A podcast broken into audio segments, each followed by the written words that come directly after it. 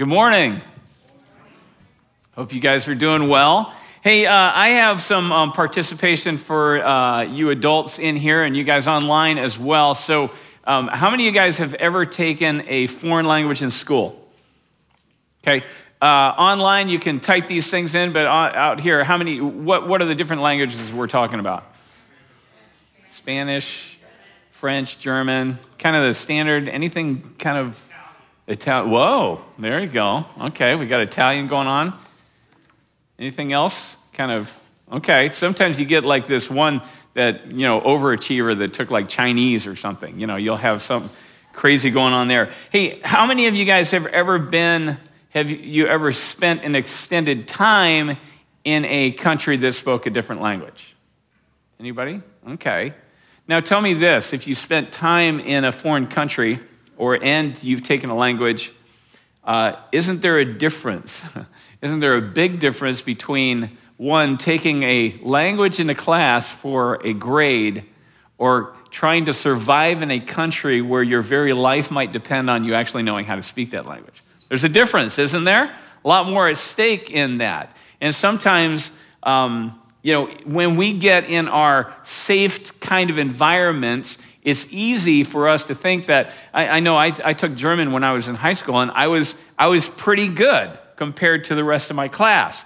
Don't know that I would have lasted long in Germany, but I was pretty good in my class because when we get in those safe environments, it, it can be easy to convince ourselves that we may be better, more skilled at something than we, we actually are because there's nothing that really tests us. But one of the most important skills I think that we need to develop in our lives is the ability to actually make an accurate assessment, not just of our world, not just of the challenges that are out there, but actually make an accurate assessment of ourselves, of our abilities, of where we are, so that we know where we need to grow, where we need to maybe invest some time for change and for growth, so that we will not only just survive in this world, but also to live a great life. You know, um, sometimes it takes being put into a very um, extreme, maybe even hostile environment for us to be forced to be honest enough to make that kind of assessment. Would you agree with that?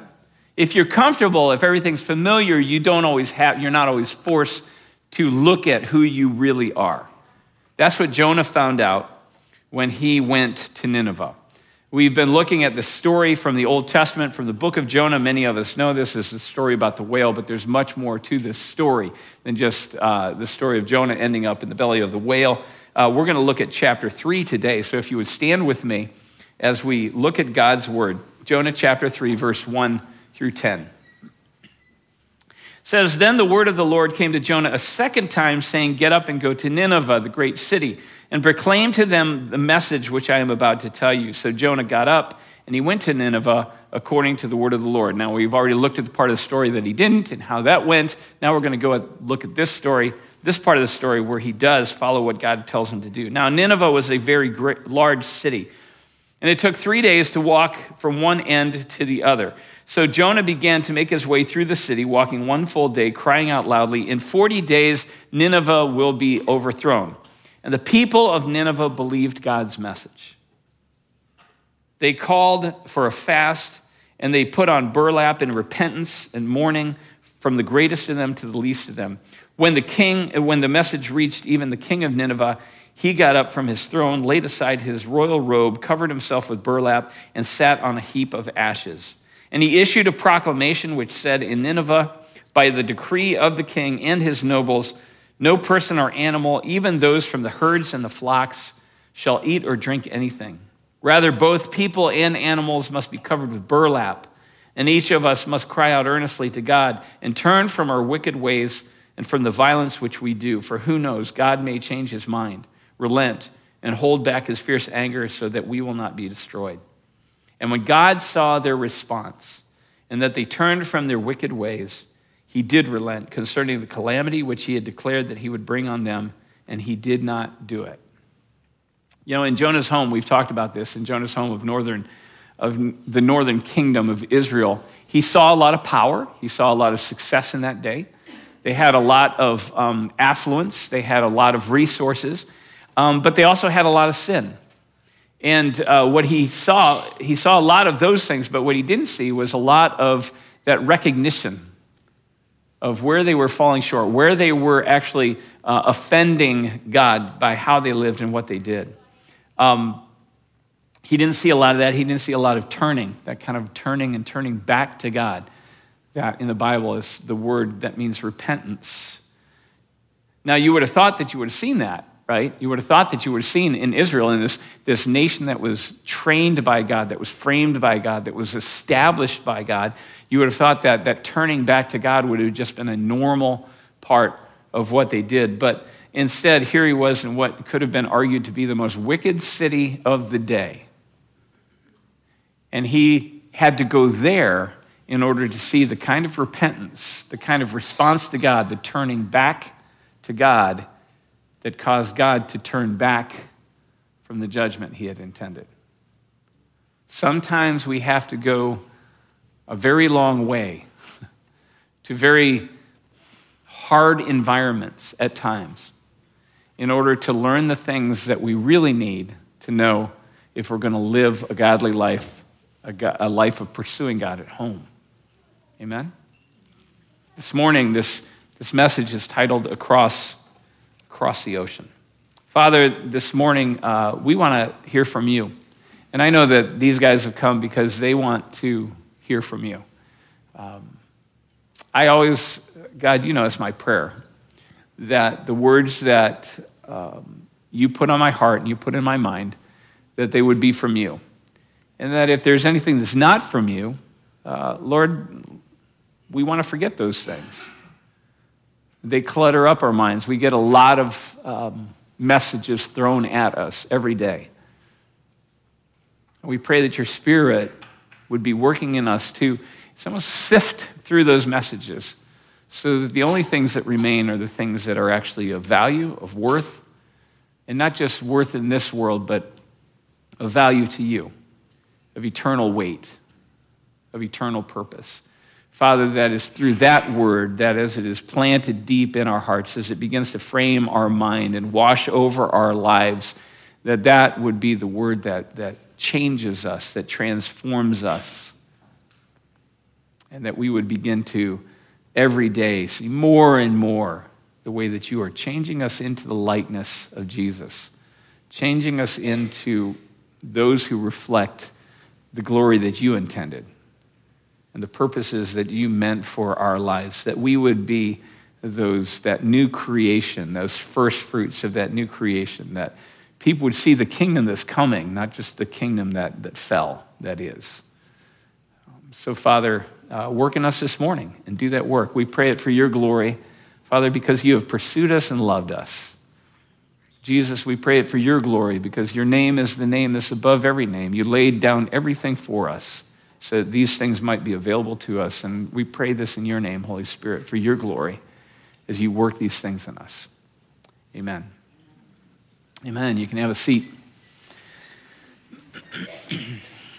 Uh, if, you, if you know anything about me, if you get to know me very long, you will learn that we lived in Colorado for a while, and people always ask you, um, So do you ski? And yes, I do ski. Um, I love to ski. I don't get to do it near as much as I would like to. There's this um, dollar amount attached to it that's really prohibitive. I don't know if you guys have found that to be true, but, um, but I ski as much as I can when, I, and I say that, I mean, it's not very often at all, but I love to ski. Uh, the first time I, I learned how to ski, I fell in love with it. And the, um, I, I, had been invited when I was in junior high. We lived out in California. We were going to the Sierra Nevadas in Northern California. And uh, I was invited by a friend of mine to go with he and his family. And the, the plan was we didn't know this at the time, but his parents were ingenious because they just figured that way they could go ski and we could entertain ourselves trying to ski. Um, because neither he or I knew how to ski at the time. And, we, and so um, it worked well because we were very entertaining um, that day uh, as we tried to learn this thing. Now, there's one image that really does stand, there was so much that went on that day, but there was one image that really stands out of that day that's stuck with me ever since. Um, and uh, it came about shortly after we had taken our, our first ski lesson, you know, that morning to learn the basics so we could get down the hill. And we jumped on the longest uh, lift we could find that would take us as high up the mountain as we could find because we figured, you know, why not? And, um, and we're getting off the lift. And at that point in, in my day, I knew I didn't know everything, and I knew I probably didn't know a whole lot about a whole lot about skiing, right? But I, I did, I was pretty confident about three things. One, I, I knew I knew how to get on and off a lift, right? I knew I knew how to maintain and kind of control my speed down a slope. And I knew I knew how to come to a stop when I got to the bottom. And it ended up that all three of those were actually tested that, that day. Um, but immediately was when we got to the top of this lift. And I look at this, and it has a little bit longer slope because this was the first lift that was not the bunny slope that we had even been on. And, uh, and so I'm looking at this little slope coming off the lift, and I go, well, I can, I can do this. And, and so I'm getting up, and I, I get up kind of with all the, the confidence, you know, of all the training that I've been doing that morning to do this well. And, uh, and so what I didn't know was on my way up the lift, that um, I had unzipped my jacket because it was a warm spring day, you know, so I had unzipped my jacket, and my camera that was in my, my coat pocket had gotten jammed between the, the arm and the seat of the lift. And so when I got off, all of a sudden, and, and the other thing was, was my hand. I was holding in my hand the, my two poles in my right hand, and one had the safety strap on. So I get off, and my jacket stayed attached. And while my left arm came easily out of the jacket, my right arm stayed attached because the poles wouldn't come through. So suddenly, as the ground drops away, I find myself more and more kind of tiptoeing on my skis. But, and, and so finally, the operator sees it and they hit that button, you know, and it lets out like a honk or something, whatever it was, this warning sound. And so everybody naturally turns to find out, oh, what stopped the lift? And they see me in all my glory hanging there, tiptoeing on my skis, right? And, um, now, obviously, I, I, made it out alive because I'm here to tell the story. So they got me down. But I will always remember that split second where, where things went from, hey, I think I have the hang of this, to what the heck am I doing hanging off of this, right? I mean, it's just, because it, it just, it changed, you know, that quickly where all of a sudden, everything I thought I knew, right? Everything that I thought I was doing well, everything I thought I was, I was understanding in that moment. The gap between that and what really was, just awesome. It showed up in, in all of its immensity. And I realized, you know, I got a lot to learn about, about skiing on that day. That is kind of how Jonah felt in that first day of Nineveh. When you look at what, what he thought he knew, what he thought he understood about God, about himself, about his nation, about others, and then when he went to Nineveh, everything got turned on its head in a moment. And quickly, if you, if you understand the language of what's being said here about the whole, about this moment in, in Nineveh, suddenly he finds, he sees this gap between what he thought and what really was. First, what did Jonah think that he understood? Well, first, he thought he knew several things. One was that he thought he knew that Israel was God's people, right? That nation, that was God's nation. Um, especially the northern kingdom, you know, the northern kingdom of which he was a part, the northern kingdom, we talked about this, in which he was a recognized, he was kind of like a celebrity. He was this, this well recognized prophet. He had a great ministry there. Um, it seemed to be, this northern kingdom seemed to be even just maybe a cut above, a little bit more God's nation than even maybe the southern kingdom, right? Because they were even, the northern kingdom, they were doing great. I mean, they were above all other nations. Sure, they were the people of God, but probably even, even more so. They had this strong king, they had this strong army, they had this vibrant economy, they had more territory than they had ever known before. They had this influence in the region. They had, they had this vibrant and very, you know, this network throughout their whole region that would regularly, uh, of worship, that would lift up the name of Yahweh, who was their strong God. You know, the Lord strong and mighty, mighty in battle, the Lord, you know, on our side. That was the name they would lift up. And they had these worship centers. Um, they didn't just have one in Jerusalem, the south. They had a couple, and they had these multiple places where people would worship in, in, in this way. Now, you also find that during this time, the northern kingdom, they were also very oppressive to the poor, but they didn't, they didn't pay attention to that. They also, you found that in these worship service or these uh, centers, the, the, um, the God of Israel was represented by a golden bull calf, much like the one that Aaron had made for the people of Israel when they were rebelling in the, in, in the desert. But, but they didn't pay attention to that because things were so successful. In fact, Jonah probably looked at Israel and said, You know, if God were offended at us, why are we doing so well? Right? Not like any of us have ever asked that question, right? If, if God's mad at us, why are we doing so well? We, I, I think, you know, that would never come to our minds in our day and age. But Jonah was thinking, they must be doing something right.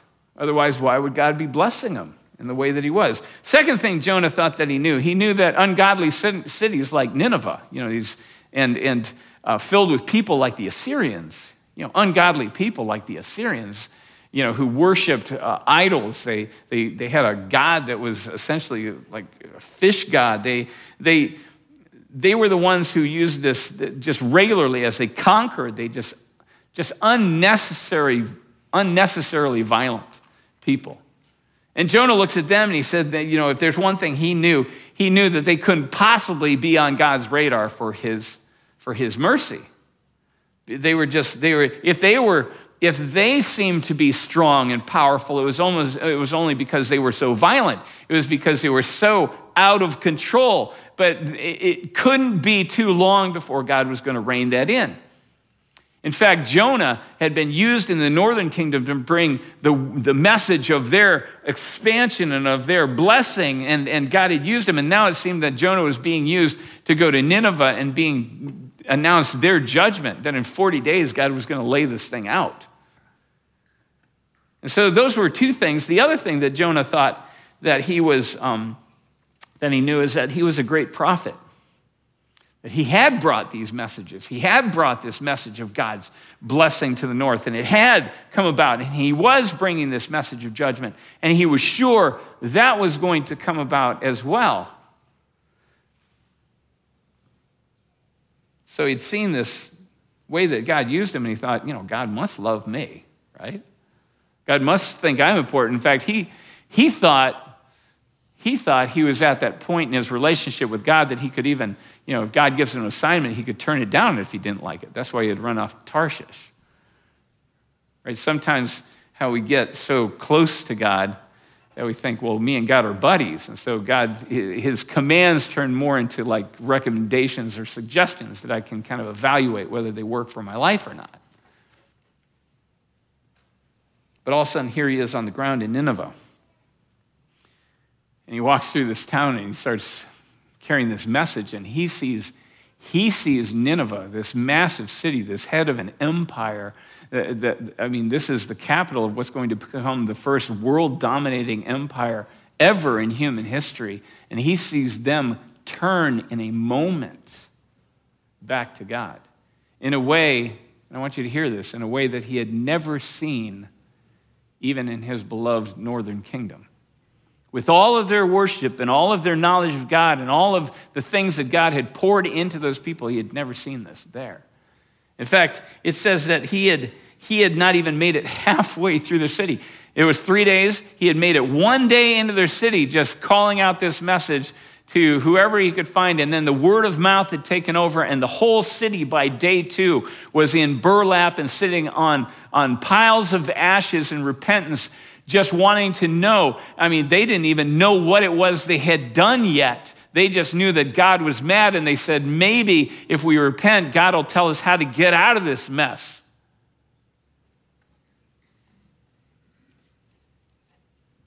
You know, there's good evidence that it says it says that they quit eating, they quit, they put their fancy clothes aside, the business is probably shut down. There's good evidence to, to suggest that when we were in the passage, it says they had turned from their wicked ways. What it's talking about is actually the worship of idols.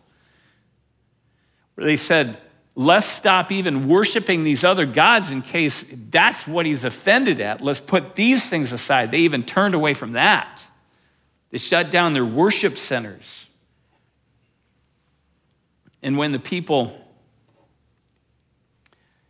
they turned to this one God, they said, We got to pay attention here. You know, we had seen that before. Even um, this became a thing in Jonah's ministry, it seems, because even when he was on that ship, and it says they got in this storm, and the people started out by crying out to their gods.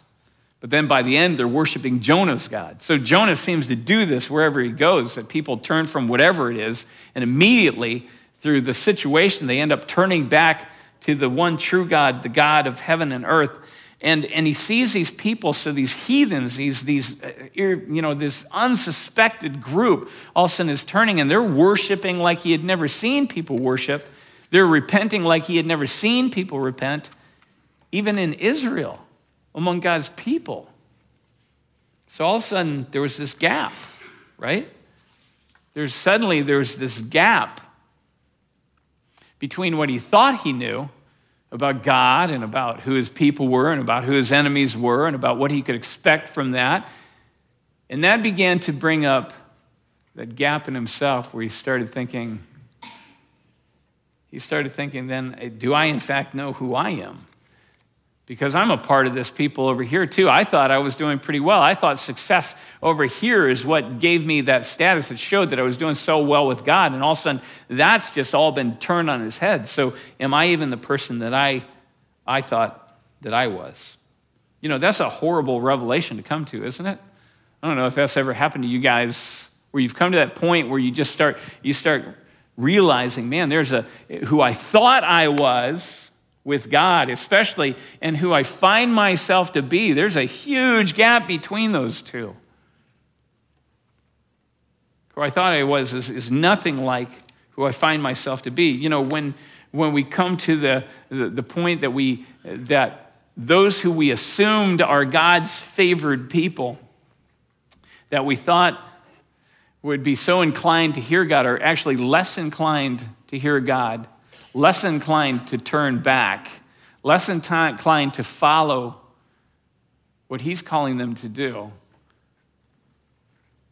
than even what we, would, what we had assumed were like irredeemable, godless heathens on the outside.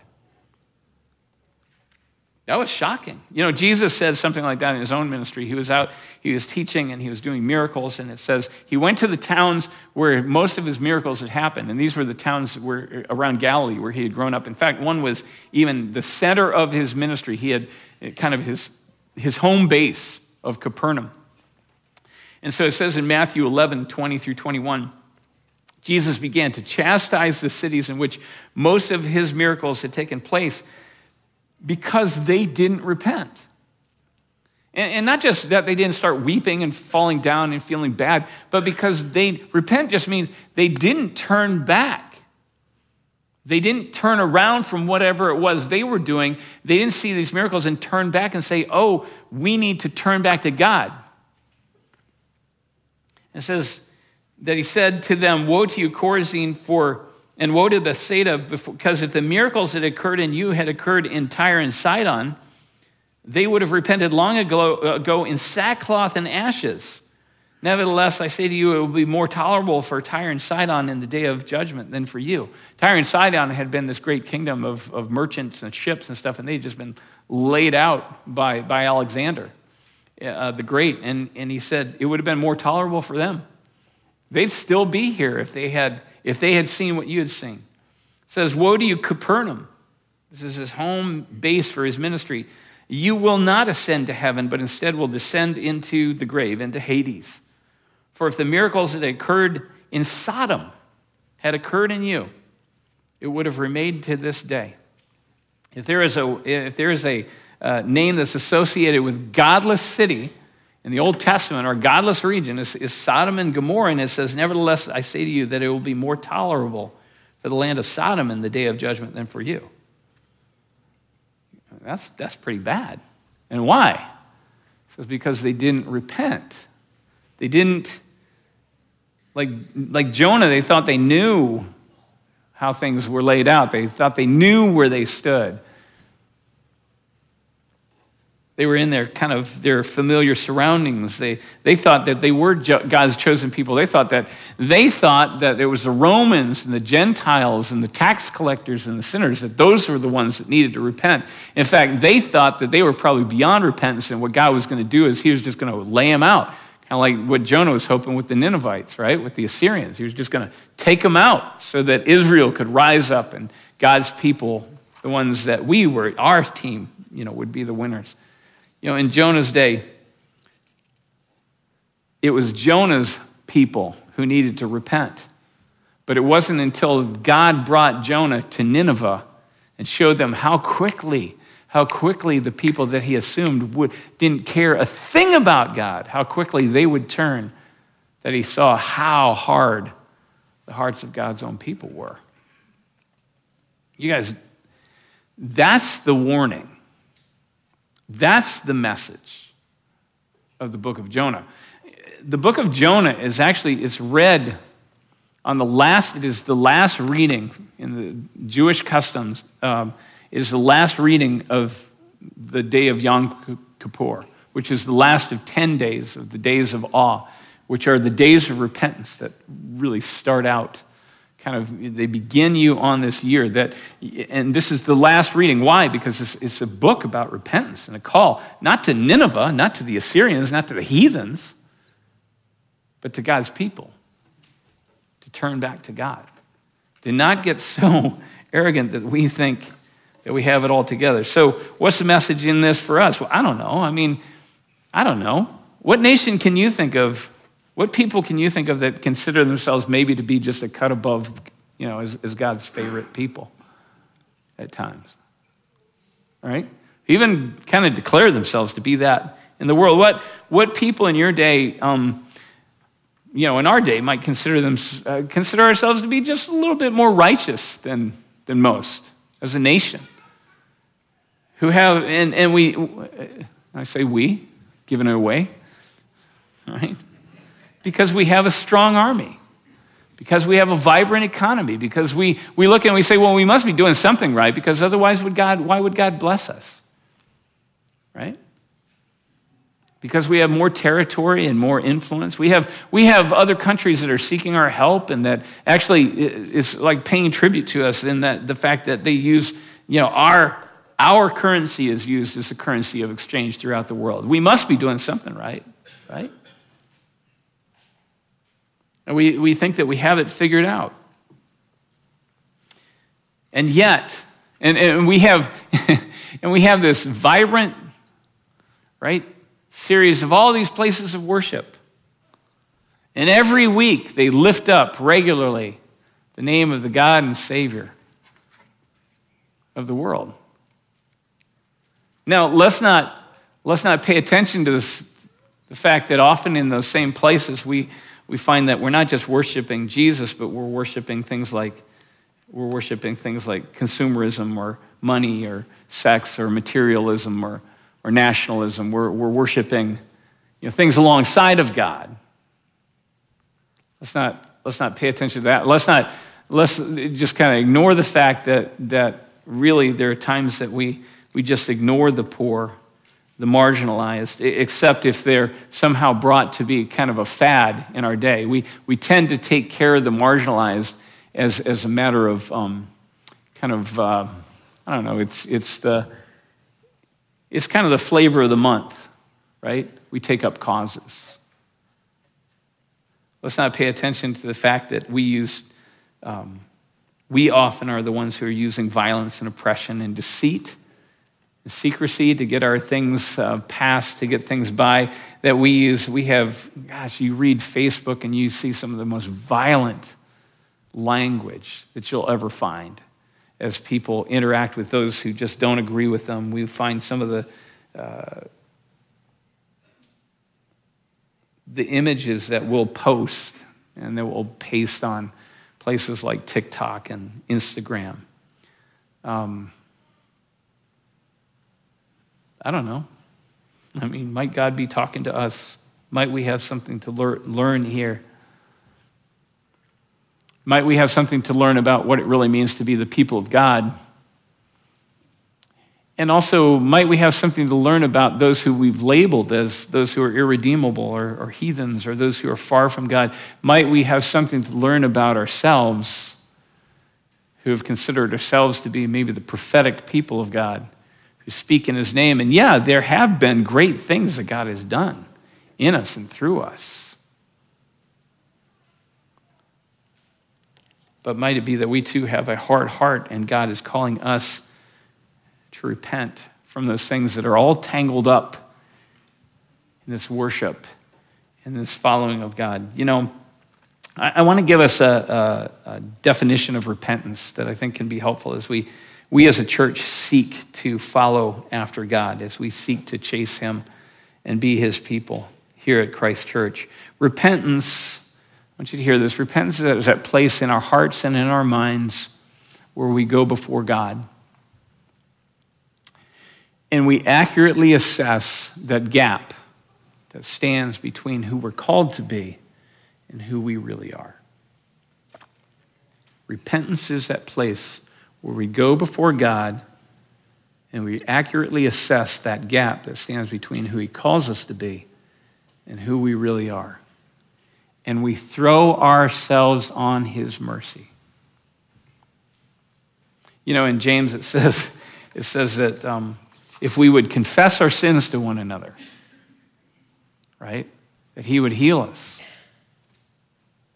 That's what he's talking about. The, the church is supposed to be that community that comes together, the community of those people that say, you know what, this is who God's calling me to be, this is who I am. And so I come together with the rest of you who know who you are and who you're called to be. And we seek God's mercy together.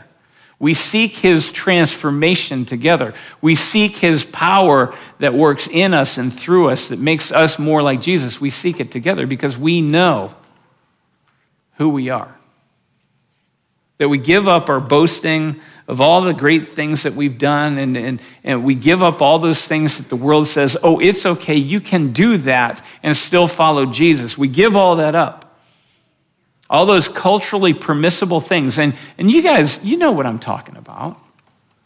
I mean, there are those things that when you go to God, He says very clearly, He says, you know what, I want you to live a life that reflects me in this way. And we go out in among our friends and even sometimes in our church and we and we find people say, Oh, don't worry about that. That doesn't matter. But then we go back to God, He says, Yeah, it does. And we say, we go back here and then, no, not quite. And, and, and so we go, okay, so where it's like this, the kids down here, which way are you gonna turn?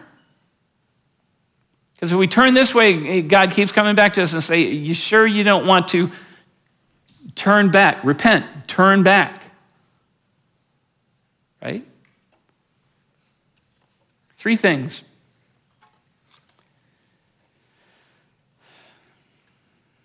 Three things that I think that we can take away from this, this passage here.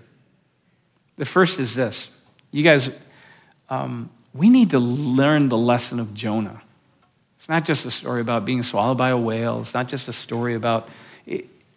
The lesson of Jonah is this is that the evidence of our godliness, the proof of godliness, is not found in the tally of our successes, right?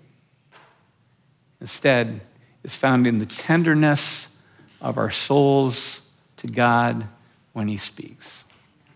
That's it.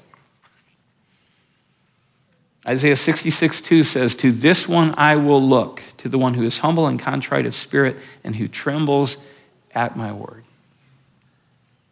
We need to ask, is, is that us?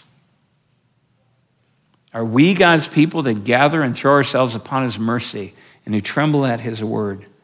Second, if God gives you an ocean to cross, right? Or maybe it's a Maybe it's a, a chasm of unforgiveness that he calls you to cross. Or maybe maybe it's maybe it's a cultural divide that he calls you to cross. Or, or maybe it's just he calls you to cross the street and it makes you feel uncomfortable in what he's calling you to do. Realize that he may be bringing you into a place of discomfort so he can teach you something that you will never learn at home so go. Because God is constantly about changing us into the people He has intended for us to be and to get us out of our just our comfort and our just kind of laziness of sitting where we are right now. Because we need to be more like Jesus. And if we don't go, we won't grow. We won't. Third is this, and, and I want to end on a, on a happy note, maybe, because this got a little heavy. Did you see what happened at Nineveh? Who wouldn't want to be a part of that? Right? Thousands of people turned to God because Jonah went. One guy goes and just says what God wanted him to say. It didn't even, you take the message he spoke and what they did, and you're going, I wouldn't see the connection, right? I wouldn't necessarily see that this would lead to that. But who wouldn't want to be a part of that? Do you guys realize that God, as He works relentlessly to save this, this world, 8 billion people, that He is about doing astounding things to accomplish that? And He invites us into that if we will be his people, if we will go and speak what he has asked us to speak, go to those uncomfortable places he asks us to go, he says we will find that we are in the midst sometimes of these astounding works of God that we cannot even explain. And who wouldn't want to be a part of that? Right? Who wouldn't want to see your family turn towards Jesus? Who wouldn't want to see your neighborhood of those who are just, who wouldn't want to see that, that, that person and just an individual that you know and you know their life is just imploding and falling apart and just see them, God just put all that back together as they turn to Him. Who wouldn't want to see that? Nineveh got, like a new lease on life. They, they lasted another generation because of what Jonah, what God accomplished through Jonah. So, yes, we need to learn this lesson of Jonah. Yes, we need to go where God tells us to go. But also, know what God's calling you into. This is an exciting thing, that, I mean, exciting, just fulfilling life that God has called us into. Wouldn't it be great to see that, you know, that's where God is? And that's why we go. It's all about turning, right? It's all about turning and turning back to what God had called us to, even sometimes in the first place. He's calling us. I know that even this morning, He's talking to some of us today, just saying, turn back. Just turn back to it. You'll find that same glory, that same power, that same, you'll find the, the power of God at work in you and through you if we just turn back. Amen?